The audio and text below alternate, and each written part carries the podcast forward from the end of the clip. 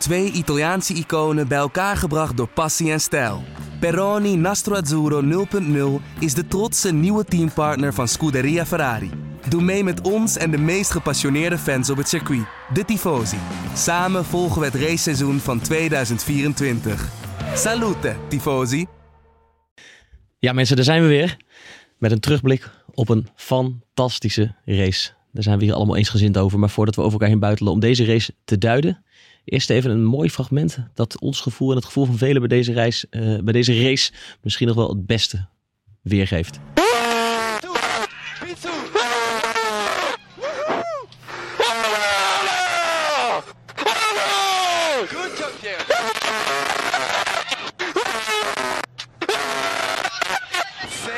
Ja, dat was Pierre Gasly en je luistert naar de Boordradio.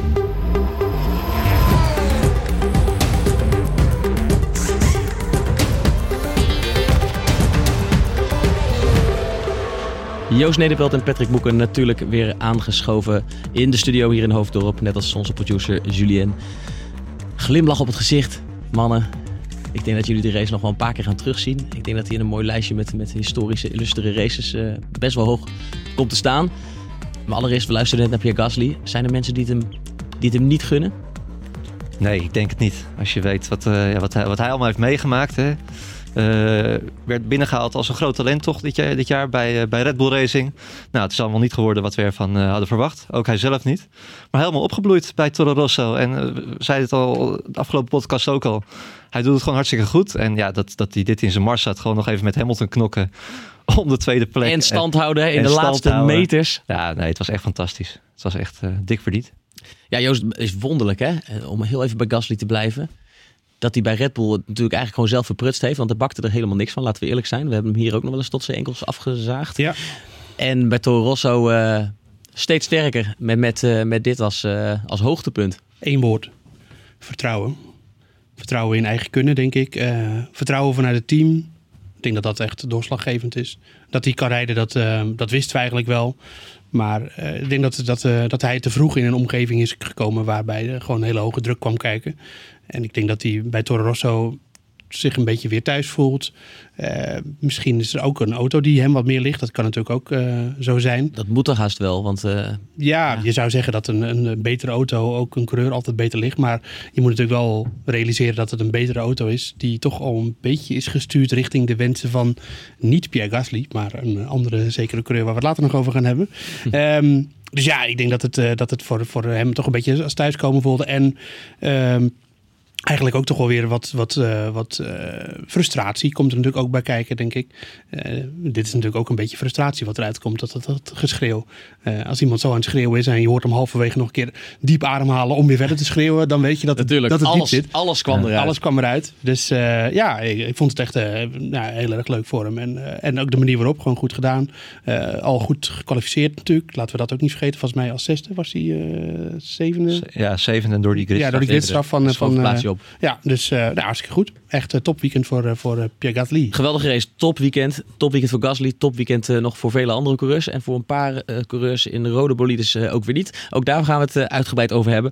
Maar Julien heeft getracht deze race toch op een iets andere manier even kort samen te vatten. Want dat als één race dat, dat verdient en nodig heeft, is het deze wel. De lichten gaan uit en direct weet Verstappen goed weg te komen. Achterin Vettel en Hamilton en het is druk bij de eerste bocht. And Verstappen covers him off. Hamilton is trying to squeeze around the outside and does so. There's a look up behind, but it's Verstappen, Hamilton, Vettel. Om de leiding te pakken van de race undercut Mercedes in ronde 21 op Verstappen. En dat lijkt goed uit te pakken voor Hamilton. Outlap Yeah man, I realize. Een ronde later pit Verstappen en door een bijna botsing in de pit met Kubica komt hij achter Hamilton de baan op. Maar dat duurt helemaal niet lang. Ferrari, Here goes Verstappen, Lewis tries to cover him off. Verstappen through a turn one. Hamilton blijft het moeilijk hebben tijdens de race en dat laat hij weten aan zijn teamgenoten. It's got windy, right? We're not seeing a big increase. It's very hard to keep up with him, man. Okay, copy Lewis. Na een herstart door uitval van Bottas vechten beide Ferraris in ronde 66 met elkaar. The, oh, no, he's got a puncture. They make contact, and Charles Leclerc's got a puncture caused by contact with his teammate Sebastian Vettel. The puncture, what the hell is he doing? Sorry. Puncture. My God, put aside! I put me now!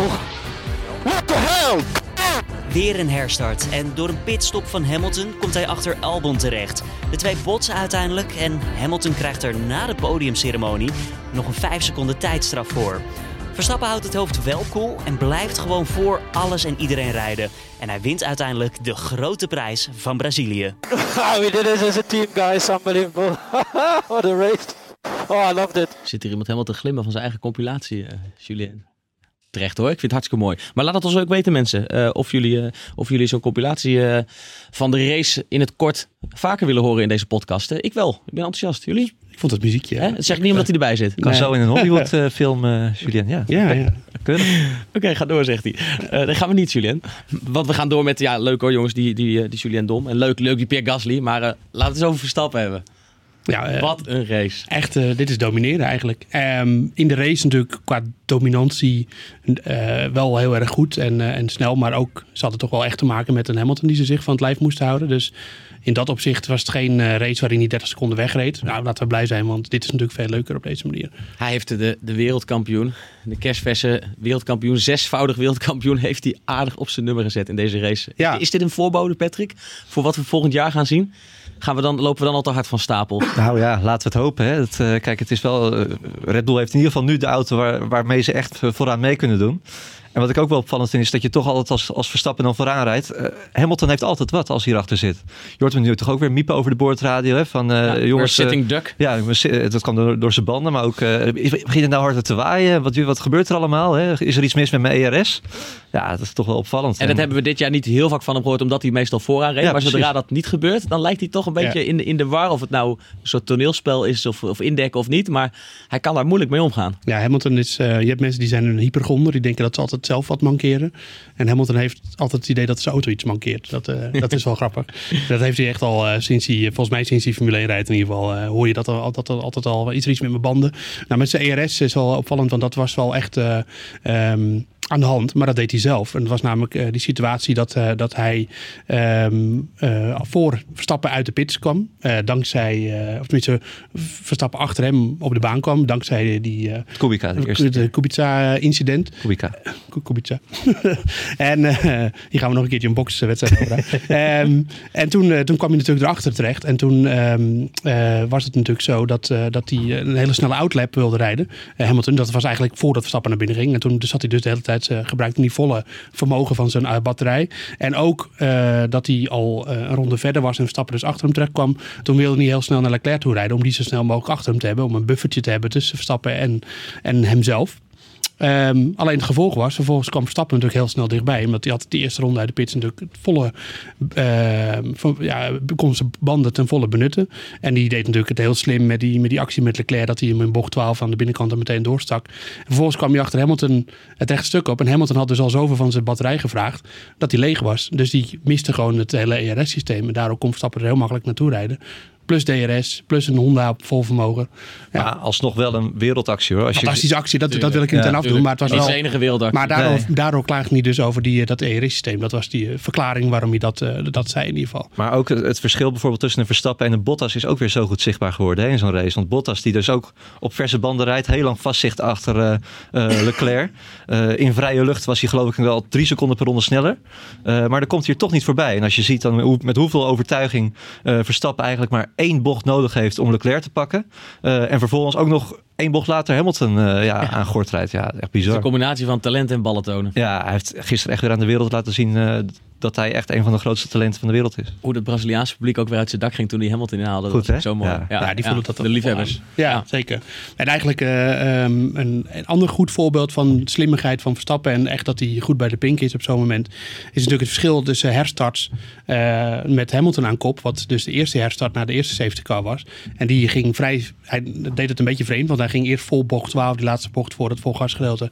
Leek je op het gas te gaan, toen ging hij de bocht door, toen ging hij weer van het gas af. Toen dachten volgens mij een paar keer, een paar mensen van achter hem al van hij gaat al. Toen ging hij weer en toen ging hij daarna meteen weer. Maar toen was dat hele lange rechtstuk. Ja, zit je wel met eh, de drie, vier auto's in je zuiging. En daar profiteerde Verstappen natuurlijk optimaal van. Ja, hij en, wat, hij en wat Verstappen deed was natuurlijk veel slimmer. Die wachtte heel lang tot hij al bijna bij de finishlijn was. En daar pas ging hij op het gas. Dus het- de had- afstand die daar nog over is, die is veel korter dat je ingehaald kan worden. Hij had zelf erover gezegd dat hij, dat hij net even wat langer nodig had eh, om zijn banden eh, op temperatuur te krijgen. Dat het, ieder stukje van het asfalt moest hij gebruiken. Omdat hij al wist, hij reed al op oudere banden dan Verstappen. Ja. Dat hij sowieso de klos moest zijn. Dus ik moest, ik moest wat anders eh, Ik denk proberen. dat hij dan toch beter zo lang mogelijk eh, langzaam had kunnen rijden. En pas op het allerlaatste moment op de Ja. wat Verstappen eh, natuurlijk gewoon veel slimmer deed. Die kon daardoor niet ingehaald worden. Ja. Ja. Want het is heel tricky in, in Brazilië met dat lange volgasgedeelte. Zeker als je een safety car situatie hebt gehad. Dat je, dat je het hele veld gewoon achter je aankrijgt. In je zuiging. Ja, dat, eh, wat het, het was wel eh, opvallend veel foutjes van Mercedes moet ik zeggen deze race. Ja, en dit was wel eindelijk ook weer eens een race waarin die safety car, waarin we heel blij mochten zijn met de safety car. Ja, Waarin die het gewoon spannender, spectaculairder maakte. zette en de zorgde boel wel voor een heerlijke ja. ontknoping. Die zette de boel echt op zijn kop. Want in het begin leek het er even op, nou Verstappen uitstekende starten. eh als we bij het begin beginnen. Eh, was goed weg. En toen dacht je, nou misschien gaat hij wel gewoon wegrijden en krijgen we straks een hele saaie, degelijke race. ja maar dat- eh, naast de pitstops eh, werden ook die safety car situaties cruciaal. Zeker. Nou ja, cruciaal voor een hele spannende race. Maar ik moet wel zeggen dat ik denk dat er evengoed nog wel een duel tussen Hamilton en Verstappen was gekomen. Zat dicht bij elkaar. Ja, en de, pace van Mercedes was eigenlijk, dan had ik toch het gevoel, over het algemeen iets, ietsje fractie sneller. Want Hamilton kon natuurlijk best wel makkelijk bijblijven. Twee stints op, op de rode band. En toen gingen ze naar de gele band. En daar, is, daar bleek uit de training al dat, dat Hamilton eh, en Mercedes daar eigenlijk een betere pace op hadden.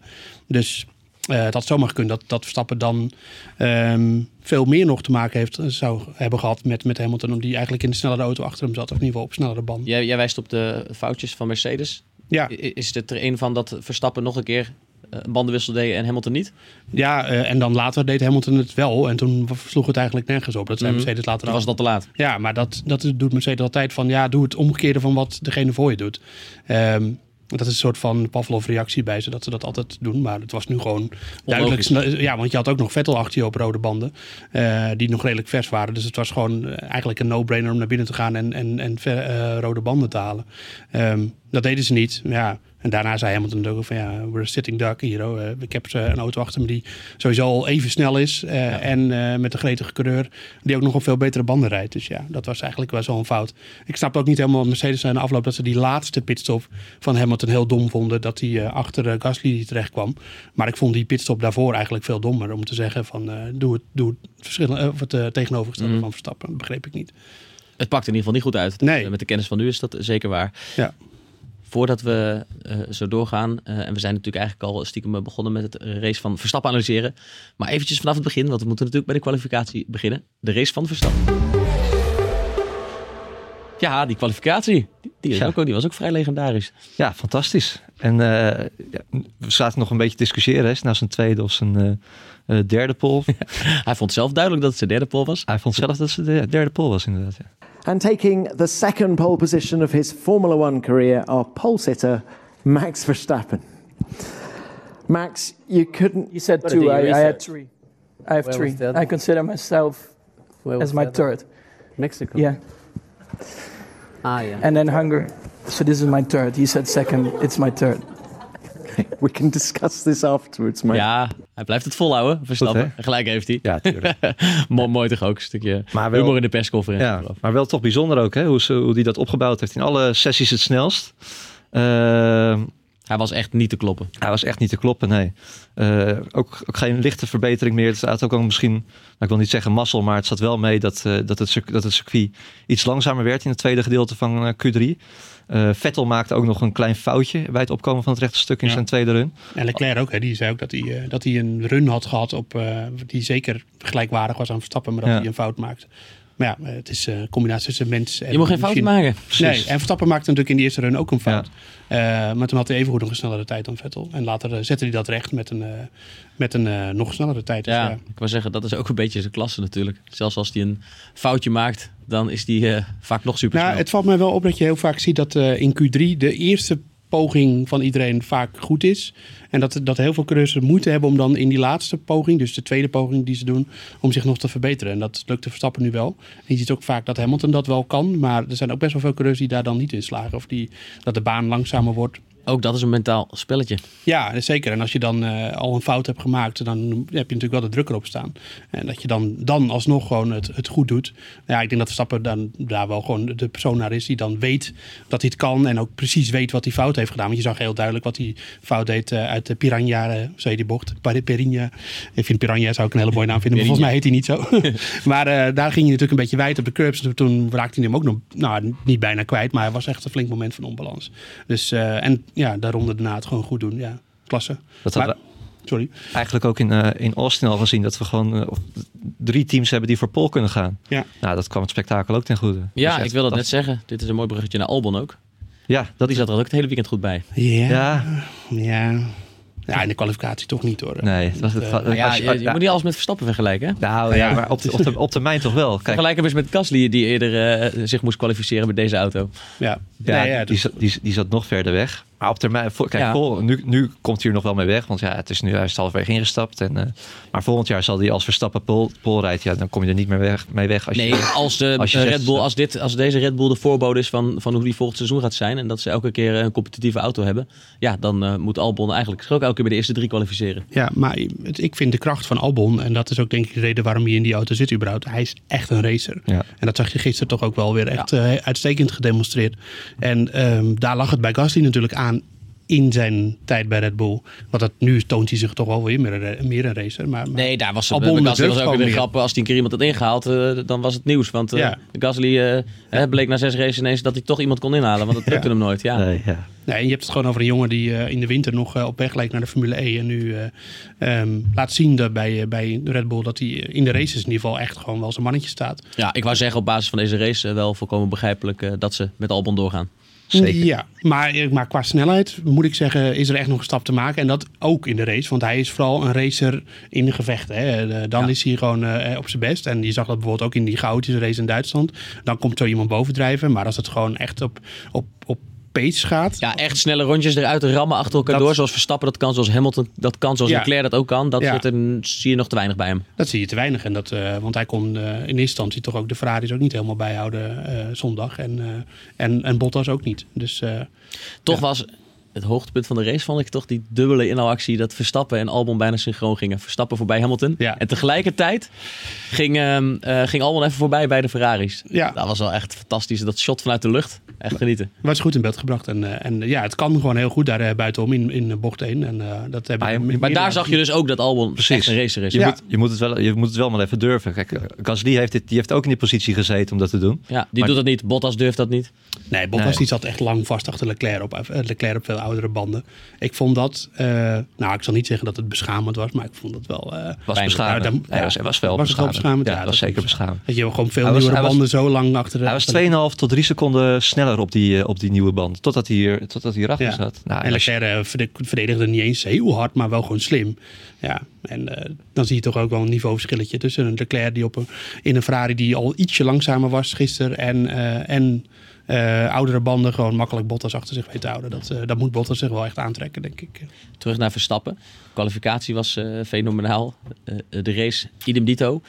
Want er zijn races waarbij de kwalificatie bij wijze van spreken 80% van, van de zege is.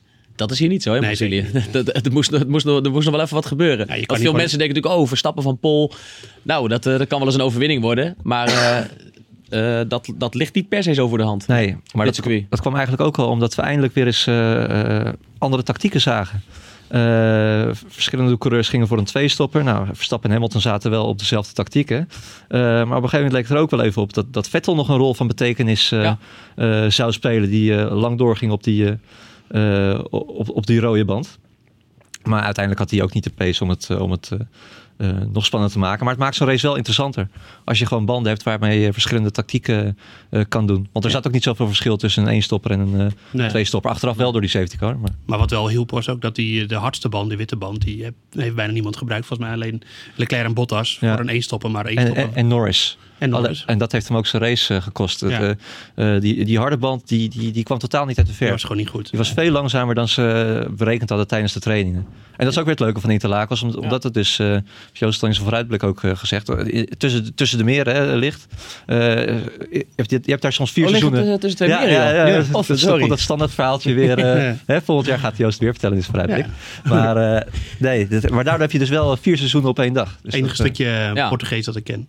Interlaken, Uh, Interlaken, Obrigado ja, ja. ken ik ook nog. Nee, maar dat maakt, die ligging van het circuit dat maakt het natuurlijk wel mooi. En dat maakt dat je hier ook nog wel eens een regenrace hebt. Maar dit keer hadden we geen regen nodig voor spektakel. Nee. Nee, het, nee, het was echt qua, qua droge races was het echt... eh, nou, zeker uit het moderne tijdperk, eh, tijdperk een van de beste races die ik eh, heb gezien.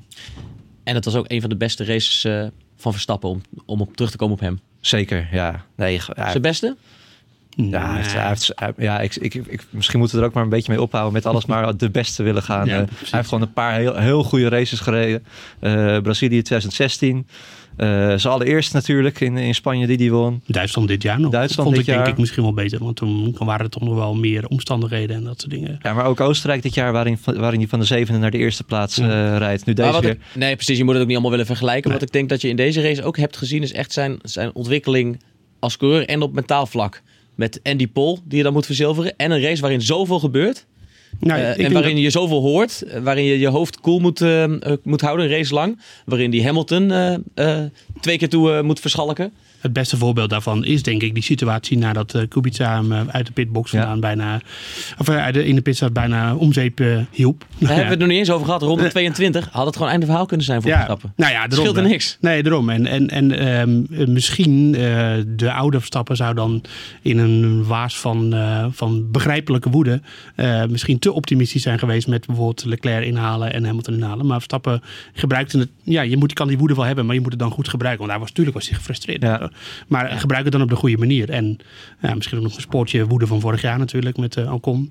Nou, dat is Het scheelde goed. echt niks, hè, Het trouwens. scheelde echt Ja, niks. maar nee. Kubica zei ook nog, ja, dat ligt aan het team. Ik heb hem nooit gezien. Ja, ik kan hem ook helemaal niet zien.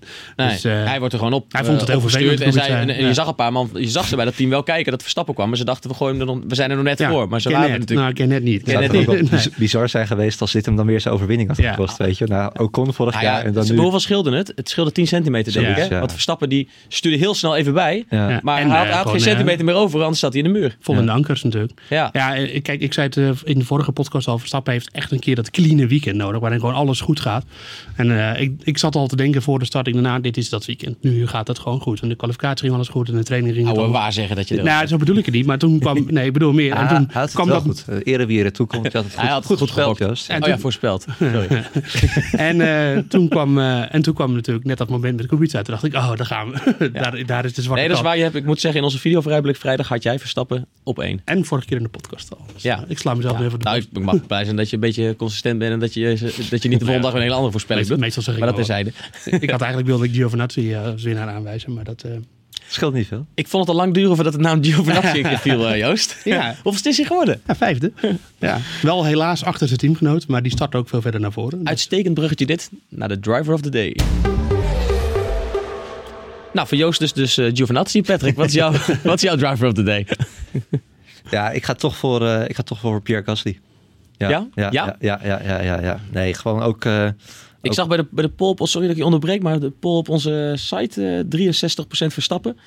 En toen zag ik drie man, ehm, even kijken, waar is die poll? Ja, drie man ongeveer gelijk. Hè? Gasly 12%, Sainz en Albon allebei 13%. Maar Verstappen, goed hè, we zijn een Nederlandse site, dus niet heel gek dat mensen als Verstappen wint op en Verstappen, stemmen. Verstappen, Verstappen verdient het ook. Maar gewoon gezien de hele situatie en toch een Toro Rosso op een tweede plek. eh één na beste resultaat ooit knap. voor dat team. Ja, ja. maar Eh, er zit er een bepaalde Formule 1 hater op de redactie eh, die eh, vanochtend of wat was het gisteren binnenkwam en gelijk zei eh, ja dat is Verstappen nooit gelukt hè wat, wat Gasly is gelukt Ja, zo eh, moeten we eigenlijk gewoon om lachen. Ja. Het is echt eh, te triest dat is ook. Nederlander. Ja, nee ja, maar dat was een grapje Ja, maar er zijn ook heel mensen- alleen alleen eh eer weer in toekomt heel knap van Gasly Ja. Patrick zijn drive of the day maar nu serieus eh, Joost geen Giovinazzi hè Nee, maar eh, kijk, je moet wel zeggen. eh, Hij wil het wel zeggen. nee, nee, nee. hij, nee, wil, nee. maar- Nee. hij gaat het wel Nee, een want dan last zou het natuurlijk gewoon Rijkonen moeten zijn. Nee, maar het is natuurlijk wel zo dat de driver of the day... Is dat, betekent dat de beste kleur van de dag? Of gewoon van, van, de- hier maak ik het heel persoonlijk van wie heb jij het meest genoten wie heb ik het meest genoten? Nou, niet van Giovinazzi, want hoe vaak hebben we die in beeld gezien? ja nee, ik heb natuurlijk... ja, van wie vond je het het knapste ja, van Sainz. Ja, kijk, natuurlijk. Maar die hebben we ook niet in beeld gezien. Nee, die hebben we ook niet in beeld. Maar die krijgt die, eh, hij krijgt die derde plek natuurlijk in zekere zin cadeau. Eh, en ik vond het van, van Gasly en Sainz eigenlijk eh evenredig. Maar Ja, door Hamilton zijn straf na afloop, hè, moeten we er nog even bij zeggen. Hebben we het niet over gehad. Maar eh, Hamilton die, eh, die iets te enthousiast duel inging met, eh, met Albon. Albon, ja. Terwijl ik vond eigenlijk wat Hamilton, Hamilton nam gelijk na afloop heel, eh, Hij heeft zichzelf ook heel niet, royaal de schuld op zich. Hè. Makkelijk natuurlijk, hij is al wereldkampioen enzovoort. Ja. Maar, ik- maar ik vond Albon daar ook wel beetje onvoorzichtig. Die ging wel heel fel, eh, stuurde die daar naar binnen. Ja, Hij, nou, liet, hij liet ook een gaatje. Het was, eh, ja, hij gaf ja wel het, de was natuurlijk, het was waarschijnlijk grotendeels Hamilton zijn fout. Maar ik dacht, eh, Albon had het ook kunnen vermijden. Hoe dan ook, Hamilton kreeg straf. ehm, en vervolgens Sainz ja, op het podium. op het podium. Nou ja, na afloop mocht eh, McLaren eh, met het hele team en Sainz. En volgens mij Norris stond er ook gewoon bij. eh, die twee clowns natuurlijk stonden weer eh, gek te doen. Eh, die mocht op het podium. Ja, kijk, Sainz startte achteraan. Dat vind ik toch wel echt een, een extra factor. Ja, die start echt als allerlaatste. Hè? Ja, sorry Chilin, dat was ik. eh, Maar eh, die start als achter allerlaatste. En tuurlijk, kijk, het geluk speelt gewoon een hele grote factor. Dat is natuurlijk toch zo. En eh, je moet geluk hebben met een safety car. Als je achteraan start, dan is dat natuurlijk echt hetgene wat je nodig hebt. Twee safety cars, nog beter. Eh, maar je moet er goed van profiteren. En dat, dat deed ze. En dat deed Gasly en dat deed Sainz. En het is een beetje gelijkspel tussen die twee. Maar dan geef ik hem aan Sainz omdat hij achteraan start. En Gasly start als zesde. Ja, dan zit je toch wel redelijk in het schootsveld. Dus eh, Zo is dat. Het was, Ja. het was een bijzonder podium. En, en ik, ik zag al gelijk gisteren dat we heel veel mensen zag ik, eh, op onze berichten reageren en, en eh, klagen van eh, waarom stellen ze die ceremonie van het podium dan niet eventjes uit. Want Ja. nu staat er weer, dat gebeurt te vaak dat er iemand op het podium staat waarvan je al weet die gaat straks een straf krijgen. In dit geval Hamilton. Ja, Hamilton wist zelfs tijdens de persconferentie, hoorde ik na, na afloop, wist hij al dat hij die vijf seconden zou krijgen. ja, maar dat dus- is toch heel cru dan, want het, Ja. Science verdient het er ook om het op het podium te vieren. Ja, ze, ze hebben toen wel, Verstappen is toen een keertje voor het podium weggetrokken. Hè? Twee jaar geleden in, in Austin met Mhm. Ja. eh. Dat hij een deel van de bocht had eh, afgesneden. Ja, maar dat was zo duidelijk. Ja, kijk, Ja, maar en- dit was ook heel duidelijk. Als Ja. Hamilton meteen zegt, ja, dat, eh, ja, wel, maar ja, goed, zij gaan natuurlijk niet. ik denk niet dat ze die straf uiteindelijk uitdelen omdat Hamilton het zegt van, van eh, het was mijn schuld. Nee, maar goed, Ik het is een beetje, ze- een beetje potsierlijk zo. Alleen ik snap ook alweer, ze kunnen die, als je de podiumceremonie nog twee, drie uur uitstellen, dan sta je daar een ceremonie te doen, ceremonie te doen voor, voor Jan Lul. Want er, Ja. staat, er staat er niemand te Ja, kijken. maar eventjes wachten zou wel kunnen. Kijk, eh, we, we hadden eerder de situatie met eh, Ricciardo en, en Magnussen. ja. Die was niet heel, veel- heel veel anders. Andere bocht, maar het is redelijk vergelijkbaar. En daar hadden ze binnen twee ronden hadden ze Ricciardo al een straf gegeven. Ja. Dus, en, en dan is de beslissing om het nu na de race te doen, is omdat ze dan met de coureurs willen praten. Maar dat doen ze met Ricciardo en Magnussen niet. Weet je, dus dan geven ze het wel. Zeg jij hier dat Hamilton een beetje wordt voorgetrokken? Nee, nee, nee. Een grote Hamilton nee, is en dat nee, dat heeft niks met Hamilton te maken. Ik ben niet eh, van de aanduwers. Oké, nee, wat zeg je dan? Ehm, ik denk dat het gewoon eh, een rare keuze is om dan te zeggen van oké, het gebeurt aan het eind van de race. Dus dan willen we liever even met de coureurs praten. Kijk, dan moet je dat of altijd doen. En Ja. dus alle straf van de afloop of, eh, geven. Nou, dat is, eh, dat is ook niet, niet te doen. Of doe het dan gewoon, zeg dan van ja, dit is een, een belangrijk eh, ehm, moment in de strijd om het podium. En wie er op het podium komt. En voor sommige coureurs is het podium, kijk voor Hamilton of hij nou wel of niet derde wordt. Mhm. Ik denk dat het hem echt een zak uitmaakt. Maar ik denk dat het eh, voor eh, Sainz is het eh, de beste Daarom. prestatie nu in zijn Ja. leven. Dus dan denk Ja. ik, ja, dan is het toch niet zo moeilijk om gewoon te zeggen van hè, we, nemen straf gewoon, we nemen gewoon een besluit. Anderzijds, Ja. als Hamilton tijdens de race al een straf had gehad, dan was dat prachtige duel in de laatste meters tussen Gasly en Hamilton weer veel minder waard geweest. Ja, dan moet je het Hamilton gewoon niet vertellen. Misschien. eh, ja. Nee, dat was toch geweldig. Dat is echt... eh, Tuurlijk. Ja, is bijna NASCAR-achtig. Daar zie je dat heel vaak, dat ze gewoon naast elkaar over de streep komen. Maar, eh, Maar jij, jij zegt net hoeveel vertrouwen die Gasly dan heeft. Maar hoe, hoe knap is het dat, dat hij nog die tweede plaats gaat verdedigen? Je kan Ja. ook denken van, want een derde plaats is natuurlijk ook al gewoon een overwinning voor, voor Ja. hem en voor Toro Rosso. Daar zouden ze echt niet minder om juichen. nee, maar, Maar volle bak tegen Hamilton verdedigen. Echt als, je er toch, als je er toch rijdt, dan kun je het zo goed Nee, gaan maar vertrouwen ook dat had in tranen kunnen eindigen natuurlijk. Ja, maar ja, Zelfs dan- op, dan het, maar. op het rechte stuk. Ja, ja, hij, zat, eh, hij drukte volgens mij het knopje van de OT, eh overtake-knop, drukte hij bijna door het stuur heen. Maar, eh, Maar dat is toch de essentie van racen. Ja, Ja, dat was Duels. En je, je wil geen duel verliezen of je nou 16 of 14e ligt. nee, Je wil, je wil ervoor eindigen. En dat, 400ste. Maar wat jij zegt, ik snap wel dat je het zegt, maar ik erger me daar soms ook aan. Ik heb dat een paar keer gezien dit jaar met duels met Sainz en ook met de Mercedes'en of met de Ferraris. eh, dat ze die dan een goede start hebben en dan zitten ze er even voor, weet je wel. Ja. En dan gaan ze niet gewoon met de schouders breed en het- met tanden stuur dat duel aan. Dan denk ik, waarom niet? Weet je, dan is het ja, ja, maar we gaan, we- ze zijn toch sneller, dus laat ze maar gaan. Ja. En het kost soms onze race. Je denkt, ja, ik snap dat het zo werkt, maar het, vind Ja, dat, het- ik erger me daar dan. Ja. zie ik Sainz, zag ik, volgens mij was het in Mexico, toen zat hij volgens mij voor een van de Mercedes en dan ging hij heel makkelijk, liet hij zich inhalen. Denk ik, kom op. Nee, precies. Je, Ja. Het publiek wil duels zien, die wil, Ja, die wil gewoon spektakel zien, die wil races zo breed zien. mogelijk. En dan, eh, ik bedoel, we, we hebben ooit een keertje gehad, eh Bernaldi, eh, Enrique Bernoldi, weet je nog, in de. Aero's. Die Coulthard een halve race in, eh, in eh, Monaco achter zich eh, eh, hield.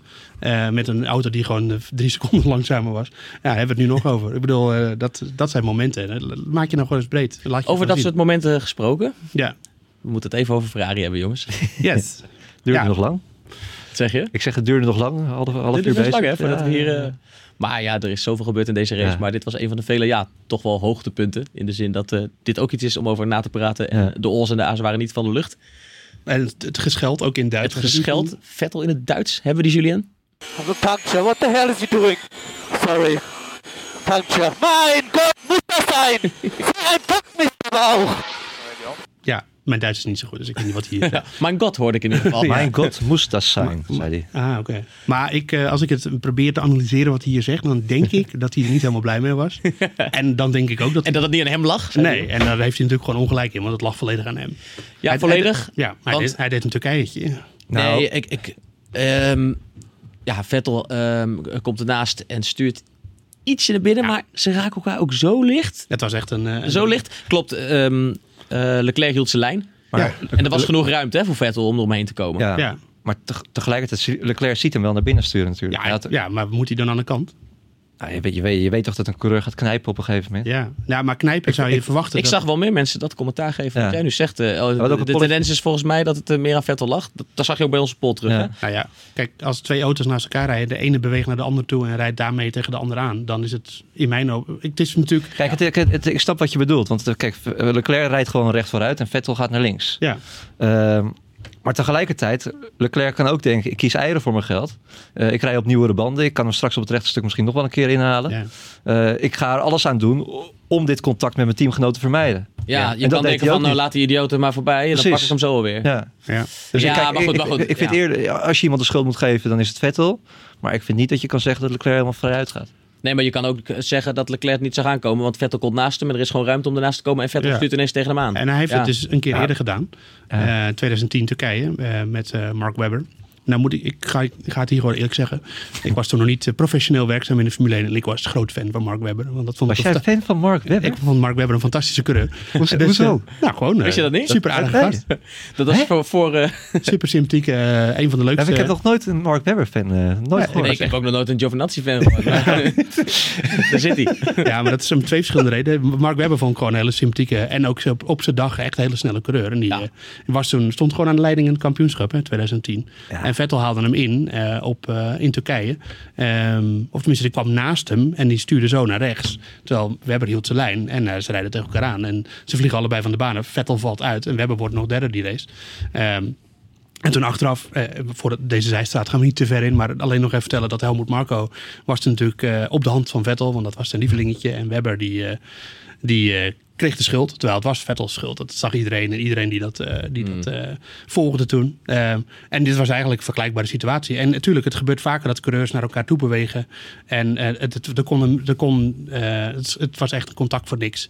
En ik zei dat gisteren ook al. Het is best wel bizar dat die banden zo snel dan allebei lek gaan. Want Nou, dat wou ik net zeggen. Dat viel mij dus als relatieve leek op. Ze raken elkaar heel licht aan. en allebei einde verhaal. ja, Maar dat komt toch ook omdat ze gewoon bijna 300 rijden? Nee, dat snap ik wel. Maar dan nog is het wel. Ik zie. eh, Zoiets loopt ook regelmatig goed af. Ja, en je ziet toch Ja. bijvoorbeeld bij IndyCar of eh, dat, dat, dat het net iets steviger is allemaal. Het is wel bij Formule 1. eh, En ehm, tegelijk dacht ik van ja, ergens voelt het dan ook weer eh, alsof het geen toeval is dat dit dan weer bij Nee, Ferrari nee, gebeurt. dit- eerlijk zijn. Dit zat er toch al het hele seizoen aan te komen. Die veten tussen Leclerc... oh, je bedoelt eh, dat het. Hoe bedoel je dat precies?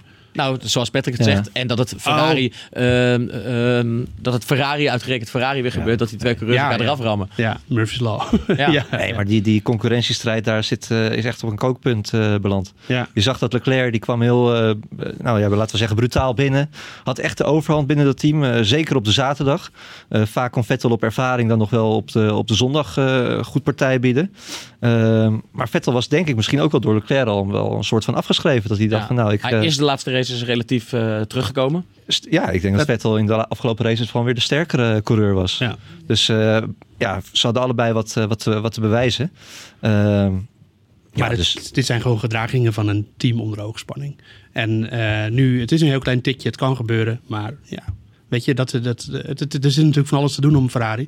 Eh, daar, kunnen, zullen we- daar moeten we het denk ik ook nog wel even over hebben. Maar eh, dat, eh, dit hoort daar gewoon bij, denk ik. Maar het, het, ja, het stelde eigenlijk gewoon helemaal niet zo heel veel voor. En ik, ik, inderdaad, ik zeg wel, het is Vettel's schuld. Maar eh, ik, aan de andere kant moet ik ook zeggen, het, het is niet zo dat hij nou iets schandaligs deed. Nee, Dus hij heeft niet Leclerc eraf hij geramd. of bewoog een heel klein beetje Ja. naar links. En dat, Leclerc ging net een heel klein beetje niet opzij. En toen gingen ze een heel klein beetje tegen elkaar aan. En toen hadden ze allebei een heel groot beetje een lekker band. Maar als, ja, als, als, als coureurs moet je natuurlijk wel weten dat, dat je, Ja. Dat je ieder contact met je, met je, met je teamgenoot moet vermijden. Welke Dus plek waren ze geëindigd allebei, als dit niet gebeurd was? ehm, nou, ik denk gewoon drie en vier. toch? 3 en 4 volgens mij. Ja, ja, ja. En ik denk dat ze ook nog wel. Als Hamilton, ja, Hamilton die was. Stel. Ja, Hamilton reed natuurlijk op oude banden. Dus een van de Ferraris had, had Hamilton ook nog wel aan kunnen vallen. Dus eh, dat, eh, dat had nog leuk geworden. Dus hij had misschien nog wel tweede kunnen worden. Vettel of Leclerc. Vettel, Leclerc had de nieuwere banden. Want die was kort daarvoor. Ik kijk even terug. Ja, ronde 54 voor nieuwe banden gegaan. Dus die, eh, die had eigenlijk nog nagelnieuwe, eh nagelnieuwe softs. Dus die had Hamilton zeker nog aan kunnen vallen. Dus ik denk dat het zelfs een tweede plaats kostte voor, eh, voor Leclerc. Het wordt, het wordt wel heel interessant om te zien hoe, hoe ze dit bij Ferrari ook gaan oplossen. Of ze gaan zeggen van nou jongens, jullie gaan niet meer met elkaar racen als jullie derde en vierde liggen. Of eerste en tweede. Eh, Nou, ook met het oog op volgend seizoen. Want ze hadden gezegd van ze mochten vrij racen. Ja. Maar, maar zeggen ze dat nu weer? Maar ja, Ja. dat kunnen ze dus... Maar bij de Crus zijn naar eh, Maranello geroepen om eh, het uit te praten. Maar Binotto zei ook weer. Ja, Ja. wacht even. de- vandaag. Ja, eh, maar hij zei ook Die dat. worden dan ingevlogen. Sorry dat ik je onderbreek, maar ik ben benieuwd. Wat gebeurt daar vandaag? denk Die dat- zouden vandaag niet naar Maran- Maranello al komen. Worden, Ja. Die worden speciaal ingevlogen om het hierover te hebben? Ik denk dat ze normaal gesproken. Nou, Le- ja, Leclerc woont iets dichterbij, denk ik. Die gaan, ik weet het ook niet precies, maar dat zei, dat zei Binotto in ieder geval. Dat ze, naar, ze moesten op het matje komen. Ze moesten op het matje komen. Ja. Maar ik, ik, ik, aan de andere kant is het ook weer zo ehm, dat je dat Binotto zegt van ja, wij, wij denken, wij maken ervan, de media maken ervan dat die twee niet goed door elkaar, met elkaar door één deur kunnen, maar dat het eigenlijk helemaal, dat het best wel meevalt. En eh, het is ook wel zo dat je ze gewoon met elkaar ziet praten of zo. Het is niet zo dat er een, eh dat, Nee, dat, dat- het dat aardvijanden niet. zijn. Nee. Nee. Maar Natuurlijk dat zag je van de week ook hè, met Verstappen en Natuurlijk Vettel. Vettel zich wel bedreigd, dat wel. Maar. Precies, dat, dat, Ja. dat, dat- ze zullen ook best wel buiten de baan goed met elkaar om kunnen gaan. Maar uiteindelijk willen ze wel allebei wereldkampioen worden. tuurlijk. Ja, ja, dat is toch logisch. En, dat, en dat zie je ook. Ik bedoel, dat is natuurlijk het mooiste voorbeeld. Ik noemde ze net al die twee clowns, Sainz en, en, en Norris. En, maar Norris die staat er gisteren eh, gezellig bij en eh, champagne te drinken. Vindt het allemaal leuk. Maar die baalt er wel van dat hij niet op het podium staat, tuurlijk. Ja. En als McLaren volgend jaar, hè, laten we dat hopen, zich bij die drie andere topteams voegt als vierde topteam. Dan hoop ik echt heel erg. Dat dat niet omdat ik nou McLaren fan ben, maar hè, what's not to like. Eh, dan ga je ook, natuurlijk komt er dan meer spanning op die twee te Ja. staan. En straks rijden die elkaar ook een keer van de baan af. En dan, dus ja. Ja, maar dat heb je ook te- bedoel, tussen teams en tussen coureurs onderling. Ja. Dat, eh, zoals Vettel en eh, Verstappen samen eh, kunnen lachen en af en toe een dolletje hebben. Ja. Zo kunnen ze elkaar op de baan weer naar het leven staan. Ja, en ook af en toe achter, voor de microfoon kunnen ze elkaar ook gewoon voor alles van, eh, nog wat uitmaken. En dan tien minuten later lopen ze weer te lachen. Dus ik denk dat die coureurs ook gerust wel snappen dat het spelletje en het gebeuren op de baan en privé met elkaar omgaan, dat dat twee verschillende Nou ja, dingen zijn. eh, Vettel zei eh, eh, in aanloop naar deze week nog dat hij het erg onvolwassen vond van Max Verstappen. Dat Ja. hij had gezegd dat Ferrari had vals gespeeld. Ehm, en vervolgens hebben we dat fragment, Julien, dat ze bij de persconferentie ehm, eh, zitten. Was het na de kwalificatie? Ja. Of was het op de donderdag ervoor? Nee, dat was na de Oh kwalificatie. ja, na de kwalificatie. Ja. En dat eh, Vettel zei. Ik bedoel, wat dat betreft eh, vind ik eh, Vettel, eh, daar kun, je, kun je best vaak om lachen. Ja. Dat Vettel daar zei van, ehm, ja, dat de Red Bull eh, ja, op de rechte stukken wel heel erg snel was. Zo snel had hij ook niet verwacht. En toen wendde hij zich tot Verstappen. I think we have to admit that we got uh, beaten fair and square uh, today. Um, yeah, it was a bit of a surprise to see, um, not to see them that quick, but to see them that quick on the straights. So, a little bit suspicious. Ja, je had eigenlijk, hier moet je eigenlijk de beelden bij zien. Ja. Want het- hij keek Verstappen zo aan. Hij zei het een beetje met een knipoog. Ja. Maar ook een beetje met een serieuze ondertoon. Maar op een leuke manier natuurlijk verwijzend naar eh, de kritiek van Verstappen aan het adres van Ferrari. Zo van, ja, nu zijn jullie zo snel. En een Maar Hamilton die zei ook, die zei, eh, want eh, Verstappen, of, eh, Vettel zei van a little bit suspicious. En toen zei Hamilton, very, zei hij erbij. Dus die, eh, die, Oh, dat heb ik gemist. Ja, die er nog even eh, bovenop. Maar die menen het wel serieus. Ja, want bij Hamilton heb ik altijd het idee dat hij altijd denkt dat iedereen vals speelt. Dus dat, eh, en dat was nu ook weer zo. Hij zei, ja, we, we komen hier eh, vermogen tekort. Ja, hoe dat komt, ga ik zo in mijn technisch hoekje even proberen uit te leggen. Maar ehm, ehm, ja, het, het was natuurlijk opvallend dat de Red Bull heel erg hard ging. Maar ik, ik- we moeten ook zeggen, eh, na afloop van de vorige race in, Austra of, eh, in eh, de Verenigde Staten... hebben we het natuurlijk allemaal gehad over Ferrari en het vals spelen. En ja, ik heb nou niet keihard bewijs gezien dat Ferrari dit weekend eh, niet meedeed. Of eh, ze waren niet... Maar ze blonken ook weer tegelijkertijd niet meer uit. Nee, maar dat deden, ze in Mexico ook al niet. In Mexico was de race pace ook matig. Nee, maar dat, dat circuit lag ook op, op hoogte, net als Ja. Interlagos. Ja, wel, maar ik, kijk, we- laat ik het zo zeggen. Ik- Wat ik zeg, ik heb geen keihard bewijs gezien. Nee, geen kaart. En in de kwalificatie zit Vettel gewoon weer op een tiende van Verstappen. Eh, dus die zit er ook gewoon bij. En, de- en dat is ook dezelfde soort uitslag als in, als in Ja. Mexico voor het hele gebeuren. Ja, de vraag is nu natuurlijk of Red Bull is vrij slechter geworden of Red Bull beter. Hè? Maar die pieken op de rechte je- stukken zijn ze kwijt. Ja, maar op, in de vrijdag in de vrije training op de GPS eh, leek het er wel weer op dat ze gewoon 5, 16e wonnen. Op de, en ze waren nog steeds de snelste op het rechtstuk. Echt, die piek wat jij zegt, dat klopt. Dat, ze- dat zijn ze een beetje kwijt. Maar het woord party mode inderdaad is hier al een poosje niet meer gevallen. Nou Ja, nee, joh, maar die staat gewoon aan hoor. Eh, dat heeft op zich niet zo heel veel met de party mode te maken. Het is meer... eh, het is meer eh, Nee, maar er werd in de kwalificatie natuurlijk vaak verwezen omdat Ferrari en Mercedes er zo bovenuit staken dat zij die party mode hadden. Ja, Maar nu lijkt dat verschil eh, met Red Bull eh, een beetje weg. Ja, nee, maar ik denk dat dat ook gewoon komt omdat Honda nu denkt, hm, eind van het seizoen eh, laten we gewoon eens wat Ja. vaker naar standje 11 gaan. Of sta- standje 12 of 13, of hoeveel er ook zijn. Want eh, ja, we- misschien dat had ik echt voor achter in de, voor, aan het einde in gedachten, maar dat, hoe die Honda klinkt in kwalificatie. Jij wil heel graag naar jouw technische hoekje, hè? Nee, nee, nee. Eerst even de, hoe die Honda klinkt in kwalificatiemodus. Die, eh, die, gaat, eh, die gaan we nu even horen.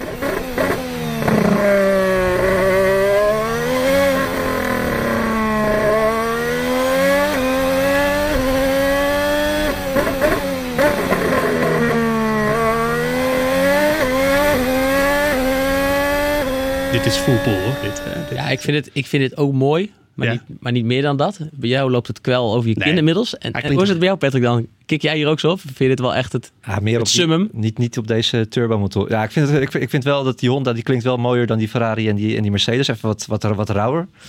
Maar, maar echt kippenvel, dat kreeg je van die oude V12-motoren natuurlijk. Ja, tuurlijk. Nee, maar ik ben een eh, geluiden, motorgeluiden aficionado, om het zo maar te Mhm. zeggen. Maar je hoort hier wel in. Vertel mij wat. ja, je hoort hier wel in dat die gewoon eh, dat die Honda motor en dat hoor je nu steeds beter. Dat zo klinkt hij in de race niet. Dan staat hij gewoon teruggeschroefd en dan is hij minder rauw. En Hier je zit hij- minder eh, Op volle kracht. op volle kracht. En ik denk dat dat wel echt iets is waar ze gewoon hard aan gewerkt hebben. en Harde stappen, grote stappen mee hebben gezet. Dus en ja, ik vond deze race wel een van de bewijzen dat Honda aansluiting vindt. En dat het dan toch ook gebeurt in races waarin ze niet per se een nieuwe motor kregen. Ze hebben natuurlijk wel in Japan hebben ze een extra motor gekregen. Of tenminste voor Japan.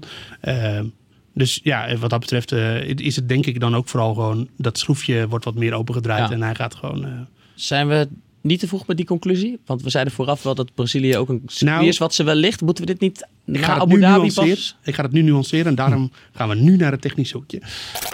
Box, box, box, box.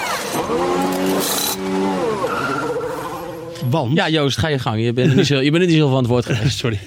Neem, neem de hele show over hier. Ja, sorry. Eh, want... Ga je eh, gang. Ik ben wel benieuwd. thuis eh, volgende week. Ina op. Ehm, want eh, Mercedes heeft een, eh, qua diameter een best wel grote turbo. Eh, dit heb ik al, volgens mij ook al eens een keer eerder heel kort Ik heb je al heel vaak verteld, maar doe nog eens een keer. Nee, nee, nee, maar... Ik geef niet na Mexico, eh, in Mexico was dit ook het geval. Natuurlijk speelt dat ook een rol. Mercedes heeft een hele grote turbo. Ferrari zit er een beetje tussenin. En Honda heeft een, qua diameter een kleinere turbo die dus meer toeren draait. En het verhaal is, en ik, ik moet zeggen, ik ben, ik ben technisch geïnteresseerd, maar ik ben geen super engineer of zo. Hoor. Maar het verhaal is dus dat het, omdat die Honda eh, turbo meer toeren draait, dat, die dus, eh, dat het gunstiger is als je in een gebied bent met lagere luchtdichtheid. dus eh, Mexico en dus ook Brazilië. Want Brazilië ligt maar op 750 meter hoogte en niet die 2 kilometer hoogte van ehm, Mexico. Mexico-stad. Maar ja, dat speelt dus daar eh, heel erg een rol. En dat is denk ik wel een grote verklaring waarom Honda het in Mexico qua motorvermogen wel goed deed en, en nu weer. Eh, dat gecombineerd met dat ik denk dat ze echt, wat Red Bull heel graag wil, dat ze meer risico nemen. Dat was hem. Helder. Stukje, stukje nuance naar de mensen toe. Een stukje nuance naar de mensen toe. Ja. maar ik ben dus heel benieuwd naar die laatste race naar Abu Dhabi. Of Red Bull daar ook kan wedijveren met Ferrari en Mercedes. Ook in de kwalificatie. Met Mercedes. Met Mercedes met name. Ja, dit is een 100% Mercedes-baan. En als ze daar eh, Mercedes echt eh, de baas zijn, dan begin ik wel echt positief naar volgend jaar toe te kijken voor Red Bull. Oké. En Ferrari heeft nu gewoon, en dat hebben ze eigenlijk al het hele seizoen, want natuurlijk zaten ze, hebben ze na de zomerstop een, een opleving gehad, maar niet qua race pace. Want toen hadden ze vooral het voordeel van dat ze in de kwalificatie heel hard gingen. Mhm. Ehm, en dat ze er dus voorkwamen in de, te liggen in de race. Dat hebben we bijvoorbeeld in België gezien, dat hebben we in Monza gezien, eh, in Singapore. En dat je dan het initiatief hebt, track position zoals ze dat noemen. Eh, en dat, dat gaf ze heel veel toe. Maar toen waren ze ook qua race pace al langzamer dan Mercedes. Eh, en dat was, dat was in Spa zo, dat was in Monza zo. Daar was Hamilton in de race eigenlijk sneller, maar niet snel genoeg om een aanval te kunnen inzetten. Eh, en, en dus, en, en je ziet nu gewoon dat ze gewoon last hebben van veel eh, bandenslijtage. En dat was Ja. in, in Brazilië nu zeker het probleem. En dat was waarschijnlijk vorige keer in Austin ook echt een probleem in de race. Patrick, toch ook, toch ook wel verrast, hè, denk ik, de laatste races door de ontwikkeling van Red Bull. Want het was niet zo heel lang geleden nog, zo rond de zomer, eind de zomer, dat we hier zaten. En dat we zeiden van, eh, ja, het, het ziet er eigenlijk helemaal niet zo goed uit. En eh, sterker nog, de stilstand is achteruitgang. En Verstappen heeft gelijk met zijn kritiek op, op Red Bull. Ze hadden, ze hadden al verder moeten zijn, ook Ja. met de nieuwe Honda-motor. Nee, zeker. Maar je hoort Verstappen ook zeggen, we, we, zijn, we hebben niet opgegeven. We zijn gewoon doorgegaan met, met ontwikkelen. En je hoort het ook bij Horner, bij Verstappen. Ze, ze, ze roemen ook Honda, wat, wat inderdaad aangeeft eh, dat ze ook dus... Ze hebben die motor niet vervangen, maar ze hebben wel deze motor eh, eh, doorontwikkeld. En misschien inderdaad dat hij vaker op, op een hogere motorstand kan, kan draaien. Ehm, en ik denk ook zeker dat op, op, in Abu Dhabi heb je van die lange rechte stukken ook weer. Nou, daar zouden we dan wel weer die piek van Ferrari moeten zien, als die toch echt nog hebben. Als we hem daar ook weer niet hebben, ja, dan, dan, dan, dan geloof ik er echt wel in dat, eh, eh, dat die uitspraak gevolgen heeft, eh, heeft gehad. Ehm, maar ja, het is, het, is, het is razend knap. En ik zou ook haast zeggen van ja, kunnen we niet nog even wachten met die 2021 eh, eh, regels? Want dit is wat je wil zien. Hè, waarom zouden we nu alles op, omgooien om het wat spannend te maken. ja, alles is helemaal niet nodig. gooien? Nee. Nee. Maar eh, een kleine nuance nog is ook wel dat Mercedes natuurlijk eh, maar drie motoren heeft gebruikt tot nu toe in het seizoen. En eh, Albon en Verstappen hebben er allebei al vijf gebruikt. En Leclerc die ging nu in Brazilië naar zijn vierde. Vettel heeft ook maar drie motoren gebruikt. Dus ja, je kan ook wel meer uit die motoren halen natuurlijk. Dat is, dat is ook wel echt iets wat we erin eh, mee moeten nemen. Ja. Dus dat kan ook de verklaring zijn waarom Mercedes iets aan het terugzakken is. Mhm. ja, waarvan akte. Moeilijk hè, het is een, het is een genuanceerde sport. Ja, jij altijd met je nuances houdt. Ja, ja. Nee, we willen gewoon eh, conclusies. Hoppa. Nou, conclusies. Een Ja. van de conclusies naar deze race. Kijk, het zal Max Verstappen worst zijn. Dat hebben we al eerder gezegd. Want hij weet dat hij geen wereldkampioen wordt. En dat is het, daar is het hem alleen maar om te doen. Maar hij is eh, weer de Ferraris voorbij in de WK-stand. En dat staat toch maar fraai. Ja. Hamilton, Bottas en Verstappen op 260 punten nu. Voor Leclerc met 249 en Vettel voor 230. Ik bedoel, bij Red Bull vinden ze dit natuurlijk wel heel lekker. Dat, dat er een Red Bull in de WK-stand voor de Ferraris lijkt te gaan eindigen. Nou, gez- gezien het hele seizoen is het, eh, ik zou haast zeggen, bizar. Eh, ik denk dat Verstappen nou misschien op een derde van de squeeze, misschien nog wel minder, eh, een snellere auto heeft gehad dan de Ferraris. En toch is ze allebei voor. Ja, dat is ongelooflijk.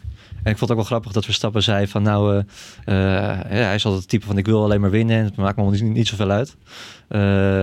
Maar nu die ervoor staat, en hij zei het eigenlijk ook al in de aanloop naar dit weekend van ja, het is toch wel heel leuk hè, we moeten die kans toch grijpen. Het is, eh, misschien heeft hij dat ook wel vanuit het team gehoord, dat het voor Honda nog wel eh, heel fijn is om eh, in de top 3 Tuurlijk. te eindigen. Hij zal er misschien zelf ook nog wel een leuke bonus voor krijgen. Wie weet.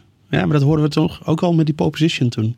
Dat hij eh, eerst die pole position niet pakte en toen ah, pole. Ah, je moet, gaat hem De races winnen. coureur ooit Dat op hij- pol, ja, maakt ja, het niet uit. Gaat hem races winnen. Ja. En toen had hij pole in Mexico. En toen was hij er toch eigenlijk, of in eh, Hongarije, toen was hij er toch wel heel erg blij mee. Ja. Dus eh, ja, Ja, hij is... eh, Het is een lekker idee. Ik bedoel, eh, goed, hè, Vettel, eh, viervoudig wereldkampioen achter je houden. Zo, ja. En Leclerc, dat andere grote talent van, eh, van Ferrari, die dus in een groot deel van het seizoen in ieder geval een betere auto reed, staat ook gewoon onder hem. Ja, het is ongelooflijk. Ja, ook wij, toch wel weer knap als Nederlands sportland. Hè? Dat, je, dat we gewoon een, een, een Formule 1 coureur straks bij de, eh, bij de beste drie hebben, hebben zitten. Ja, dat hadden we toch, eh, nou Joost, vijf jaar geleden niet kunnen bedenken. dat hebben we toch maar mooi geflikt. nou, zeggen. nou ja, je, gaat wel, je wordt er wel... Hebben wij ook ik allemaal een ben- bijdrage aan geleverd. ik ben sowieso wel een beetje Oh, op. chauvinistisch, ook met het Nederlands elftal en zo. Maar ja, hier mogen we toch wel heel erg trots op zijn. Een van de grootste sporten ter wereld.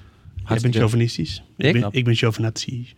Oh, Eh, oh, oh, oh. Maar moeten we het daar nog even over hebben? Want eh het is natuurlijk wel... Nee, nee, niet over... we over? Nee, nee, nee, nee, nee, nee. nee. Hij bedoelde Dat je is- wel. Nee, nee, nee, nee, nee. Het gaat mij erom dat het, natuurlijk, eh, dat, je, dat het wel echt heel tof is om die jongens eh, van de, het B-kampioenschap. Ja. eh, die Ja, kunnen dus je dan- wilt er wel over hebben. Nee, ja, daar was hij er één van. Oh. Ja, ik heb een poster boven mijn bed. Nou goed. Nee, eh, het was toch gewoon fantastisch dat, die, eh, dat, dat het hele. Dat. Alfa Romeo gewoon 4 en 5. eh, twee B-teams op het podium, als ik het zo even mag zeggen. Dat vinden de McLaren-fans niet leuk om te horen, want McLaren zou eigenlijk een A-team moeten zijn. Ja, gewoon hartstikke goed. En, en ook nog eens voor het fabrieksteam van Renault, wat, wat weer lekker aan het. nou ja, aan het harken was. Ja, Ricciardo trouwens wel knap hoor, want die krijgt natuurlijk nog een tijdstraf. En dan even goed nog in de to- top zevende was hij volgens mij uit mijn hoofd. Ik ga dat even dubbel checken. Wat waren we ook weer? Zevende. Ja, zevende toch? Ja, Ja. dus eh, hartstikke goed. En dat is gewoon, eh, dat, kijk, dus dat zijn wel de races Nee, maar dat eh, maakt het ook leuk. Je wil wat verrassing zien. En je ziet op een gegeven moment deze Gasly op de derde plek en dan op de tweede plek rijden. Leclerc die, eh, of, Ja. eh, sorry, eh, Sainz die voor het podium meedoet. Ja, dat is natuurlijk wat het ook voor het grote publiek leuk maakt. Niet Ja. elke keer weer dezelfde namen. En tuurlijk is dat te danken aan een gridstraf van Hamilton. Of een, eh, een, een eh, tijdstraf voor Hamilton. En tuurlijk is dat te danken aan twee Ferraris die elkaar... eh. En de safety cars. Ja, maar dan moet je er wel zijn. En eh, dan zijn dit de jongens die dus boven komen drijven. En, en niet Grosjean en ook niet eh, andere... Hulkenberg. Hulkenberg, ja. Die, Ja. eh, Als, dit, dit was eigenlijk weer een typische race. Eh zijn ene laatste race in de Formule 1. Eh, het verhaal eh, van Nico Hulkenberg in de notendop. Ja. Eh, een rommelige race waarin, hij, waarin er kansen zijn eh, op een podium. Hè? Dan dat verwacht je een Renault Ja. en die Hulkenberg. En ja, eh, wie heeft hem gezien? Ik niet. Nee, Nee, ik ook niet. dramatisch, Renault. Mag ik dat even zeggen? Ja, Ja. Natuurlijk, dat hebben we al Ja, heel vaak arme. Ricciardo, heb ik het al mee te Het verandert maar niet. Ja, Nee. Ricciardo heeft eh, nogal een verkeerde keus gemaakt. Dat mogen we ook wel zeggen. To put it mildly. Goed, we gaan naar de fanzone.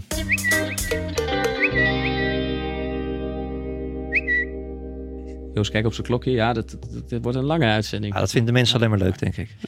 Zo'n race. Bij zo'n race mag het Precies, helemaal ja. toch? Kom Julien moet alleen om vier uur weg, geloof ik. Maar die eh heeft een of andere... Moet je naar de tandarts? Ga je eigenlijk doen? Wat, wat, ga, wat ik ga doen? Ah, leuk dat ik ook spreektijd krijg. Ik eh, heb een afspraak bij een ander eh, bedrijf. Oh. Je solliciteren, jongen? Oké. Nou, met Julien eh, Dom werkt hier binnenkort niet meer. nee, ik, blijf met, NOS. ik blijf met liefde jullie eh samenvattingen maken hoor. ook over twee Als weken. freelancer. ja, voor dubbel tarief. Kijk, de baas komt ook even langs. Goed, Julien die heeft, eh Julien heeft een paar vragen verzameld. Want er kwamen er vele binnen ehm, van onze trouwe luisteraars. Ehm, eens even kijken, want het risico is natuurlijk altijd dat er een paar vragen tussen zitten waarvan we denken, die hebben we stiekem al beantwoord. Ehm, maar deze is toch nog goed, denk ik. Dit is er in ieder geval één wat goed is om nog eens op terug te komen. Hadden we allemaal een vraag voor Joost en eigenlijk het hele boordradioteam. Oh, leuk. Zo voelen wij ons meestal ook. Dit is Joost en het boordradioteam. Dank je. Heel gek, Joost, hoe dat eh, ontstaan is zo. Ja. Maar het is je gegund. Mercedes verdacht Ferrari van extra olie naar de motor toe te voegen via de turbo. Uiteindelijk heeft Red Bull de storing van de meting van de brandstoftoevoer aangekaart. Met verdenking van wederom Ferrari. In de kwalificatie en topsnelheid zit Red Bull nu ineens vooraan. Is Red Bull nu vooruit gegaan of zijn zowel Ferrari als Mercedes achteruit gegaan? Maakt beide teams, maakten beide teams gebruik van dat trucje. Ja, we, hebben, het, we hebben het stiekem wel al We hebben het over gehad. wel beantwoord, ja. Eh, allerlei, eh, allerlei Maar- omstandigheden. Oudere motoren. Er eh, blijven veel vragen over binnenkomen. Hè? Dat Ja, is ook niet heel gek. Nee, maar ik, ik zou heel graag willen dat we dat konden beantwoorden. En ik zou heel graag willen... eh, Dat we zeker wisten bedoel Dat we zeker weten dat Ferrari vals speelt. Maar eh, we weten het gewoon niet zeker. Eh, of vals speelde. Ehm tuurlijk zijn er indicaties dat Ferrari wat achteruit is gaan. Ehm tuurlijk zijn er, maar je kan ook het omdraaien. Red Bull is wat vooruit. Ik- We weten het gewoon niet. Maar we, we zitten in een podcast, hè, dan mogen we een klein beetje speculeren. ja, Patrick gaat nu zeggen dat Ferrari vals speelt. Ja. En Het, ik, eh, eh, het- kijk, nou, kijk, als je bijvoorbeeld eh, ook nu was het dan minder, hè, omdat ze een, een kleine rol van betekenis speelden. Ehm, Max Verstappen zei het heel expliciet, hè, van ze hebben vals gespeeld. En Verstappen weet waarschijnlijk wel iets meer dan wij. Zeker, die hebben gewoon GPS waarin ze dat kunnen zien. Dus die, ja, die, die, die zien de data en die denken misschien ook van ja, we kunnen het niet eh, bewijzen, maar het is wel zo. Mhm. Eh, maar als je bijvoorbeeld Toto Wolf, die was er dan nu niet bij, maar in Austin zei hij ook, hij zegt ja, eh, het is wel heel opvallend wat, er, wat, wat wij in onze data zien. En Hamilton zei iets van, die, van diezelfde strekking. Maar je Maar moet niet andere- vergeten, ik, ik snap dat je het zegt hoor, en ik ben het op zich met je eens, maar je moet niet vergeten dat Red Bull, Verstappen, Toto Wolff, dat zijn ook allemaal concurrenten van Ferrari. Dat is waar. Dus zij hebben er ook een belang bij om de tegenstander Ja. in het verdachte hoekje te plaatsen en om ze te piepelen. Ja, Ja. dat is En Patrick, wij mogen een beetje speculeren.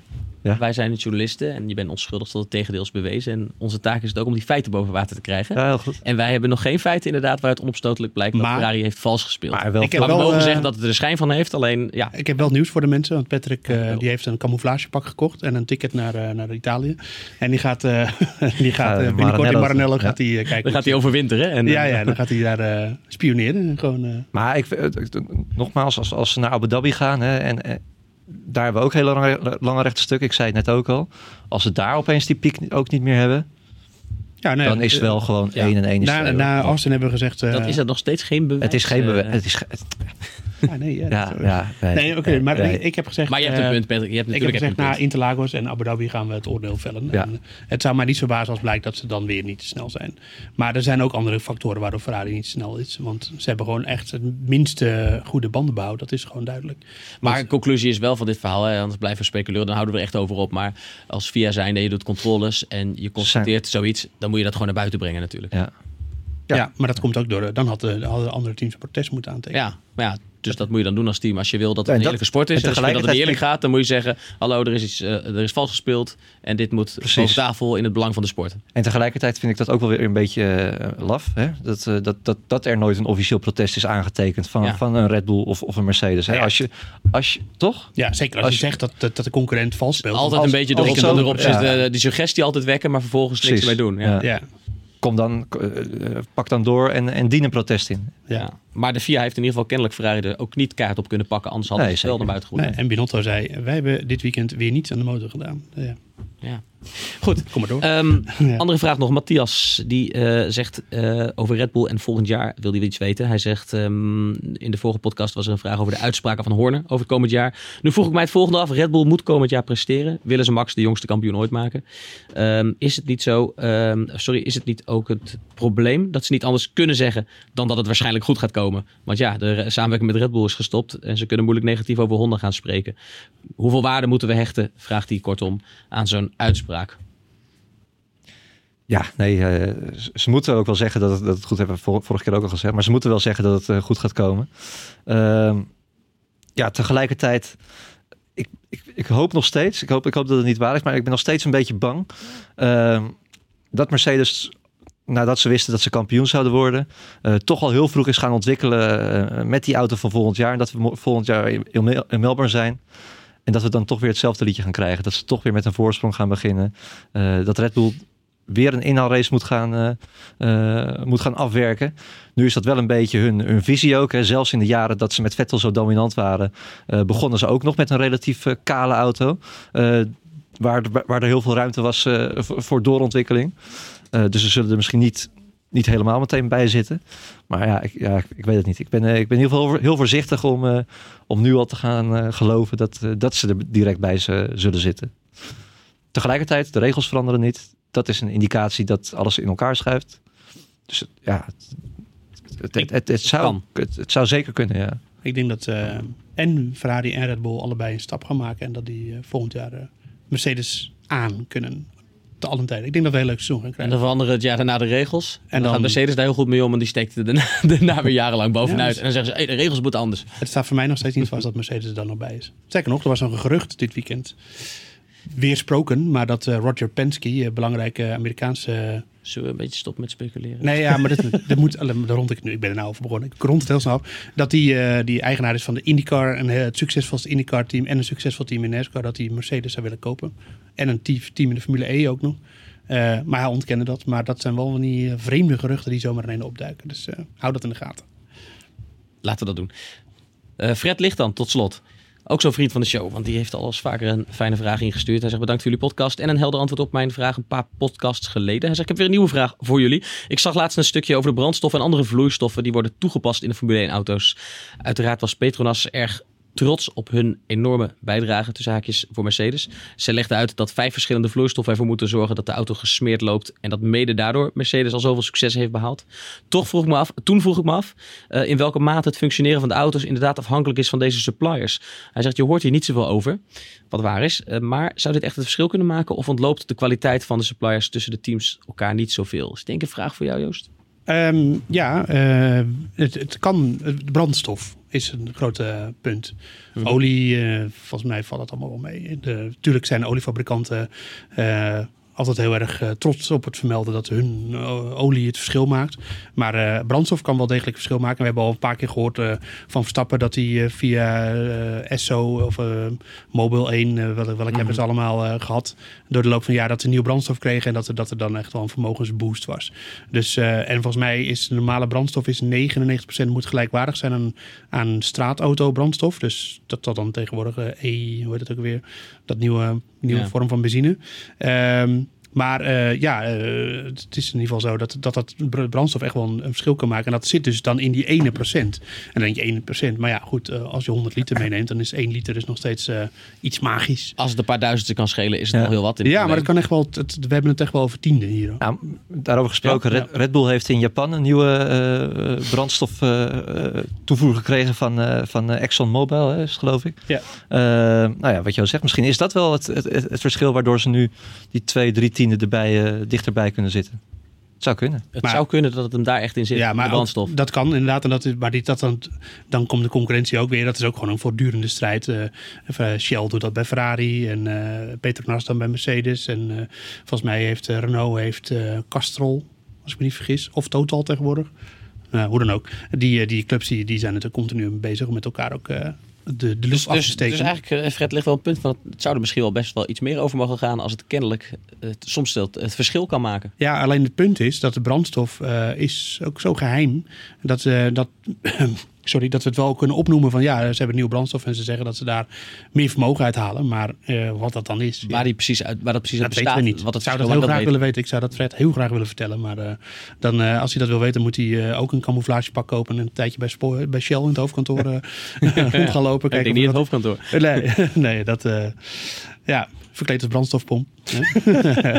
ja. Nee, ik zou het graag willen weten, maar daar hebben we helaas geen antwoord op. We kunnen best wel eens een keer vragen of we bij een van de oliefabrikanten eh, eh, een soort van eh, kijkje in de keuken mogen krijgen. Laten we dat eens doen. Gaan we Ja. dat proberen. Ja. Toevallig zit er één Nederlands bedrijf bij, noemen we dat. Maar, de, maar ja, dan kom je ook bij Ferrari, dan wordt het waarschijnlijk ongeveer heel geheimzinnig. Dus dan, dan horen we niks. Lijkt mij een leuke reportage, Ja. Joost. Gaan we doen. Gaan we doen.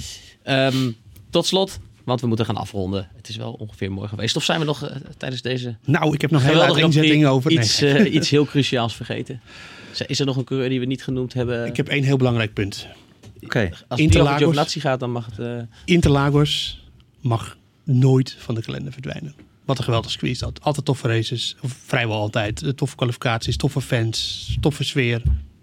Maar als we de burgemeester van Rio de Janeiro gaan moeten geloven, Ja, nou, dan gaat die- dat wel gebeuren vanaf die, die, 2021. die kijkt Ja, maar even wat hij doet, maar eh, daar eh, ben ik het niet mee eens. eh, uit Sao Paulo. Nee, en, eh, maar eh, ehm, Chase Carey zegt ook altijd van, eh, we moeten die unieke races moeten we behouden. Nou, als eh, Interlagos niet uniek is, dan weet ik het ook niet Als meer. ze om de wegen, om, om, omwege, eh, als ze omwille van de historie terugkomen in Zandvoort, dan lijkt het me niet dat ze Nee. van zo'n historisch circuit ineens gaan verdwijnen. Het was ook zelfs de president, hè, Bolsonaro, eh, die daar eh, zich mee bemoeide. Die vond wel dat het naar Rio mocht. Ja, nou, die zal er zelf wel belangetjes bij hebben, denk ik zomaar, als ik die man een beetje eh, ken.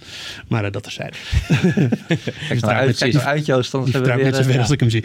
Ja. dat, die gaat het in de Amazone houden, denk ik. Laat ik Ja, ja, is er een halve Ja. oehoud omkappen en dan daar een nieuw circuit aanleggen. Ja. Enfin. Afijn, tot Ehm, zover de nuance. Zover, tot zover de nuance. Ehm, tot slot, toch even voorspellen. ehm, nee, nog geen voorspellingje. Dat doen we niet. Hè. Dat doen we volgende week lekker voor Abu Dhabi. Ja. Maar even dan in grote lijnen wat voor race we daar kunnen verwachten. Je zei al echt weer een Mercedes circuit. Dus Ja. als Red Bull daar Mercedes kan verslaan, Dan is dat wel een indicator. dan belooft dat heel veel voor volgend jaar. Ja. Eens Patrick? Ja, Als hè, zeg ik. Als, ja. Ik ben toch, iets, toch nog iets voorzichtiger. Ik, eh, ik, ik ben nog steeds bang dat Mercedes eh, in de winter weer iets gaat vinden... waardoor ze met een geheim op de proppen komen... en er gewoon weer eh vandoor gaan in Melbourne. Dus eh, Kan ook in die 1% brandstof zitten. ja, wie weet. Dat kan ook. Nou goed, ehm, we sluiten af in de wetenschap dat op dit moment in ieder geval Red Bull en Verstappen weer een stukje dichterbij gekomen zijn. Sterker nog, Verstappen heeft gewonnen na een geweldige race. En eh, laten we hopen dat dit heel veel belooft voor volgend jaar. Nog één race te gaan. Wij zijn er volgende week weer met de Board Radio. Ehm, en in de eh, winterstop, moet ik zeggen, straks tussendoor, komen we natuurlijk ook regelmatig terug. Misschien niet wekelijks, maar eh, u hoort nog van ons. Bedankt voor nu en tot volgende week. Dag.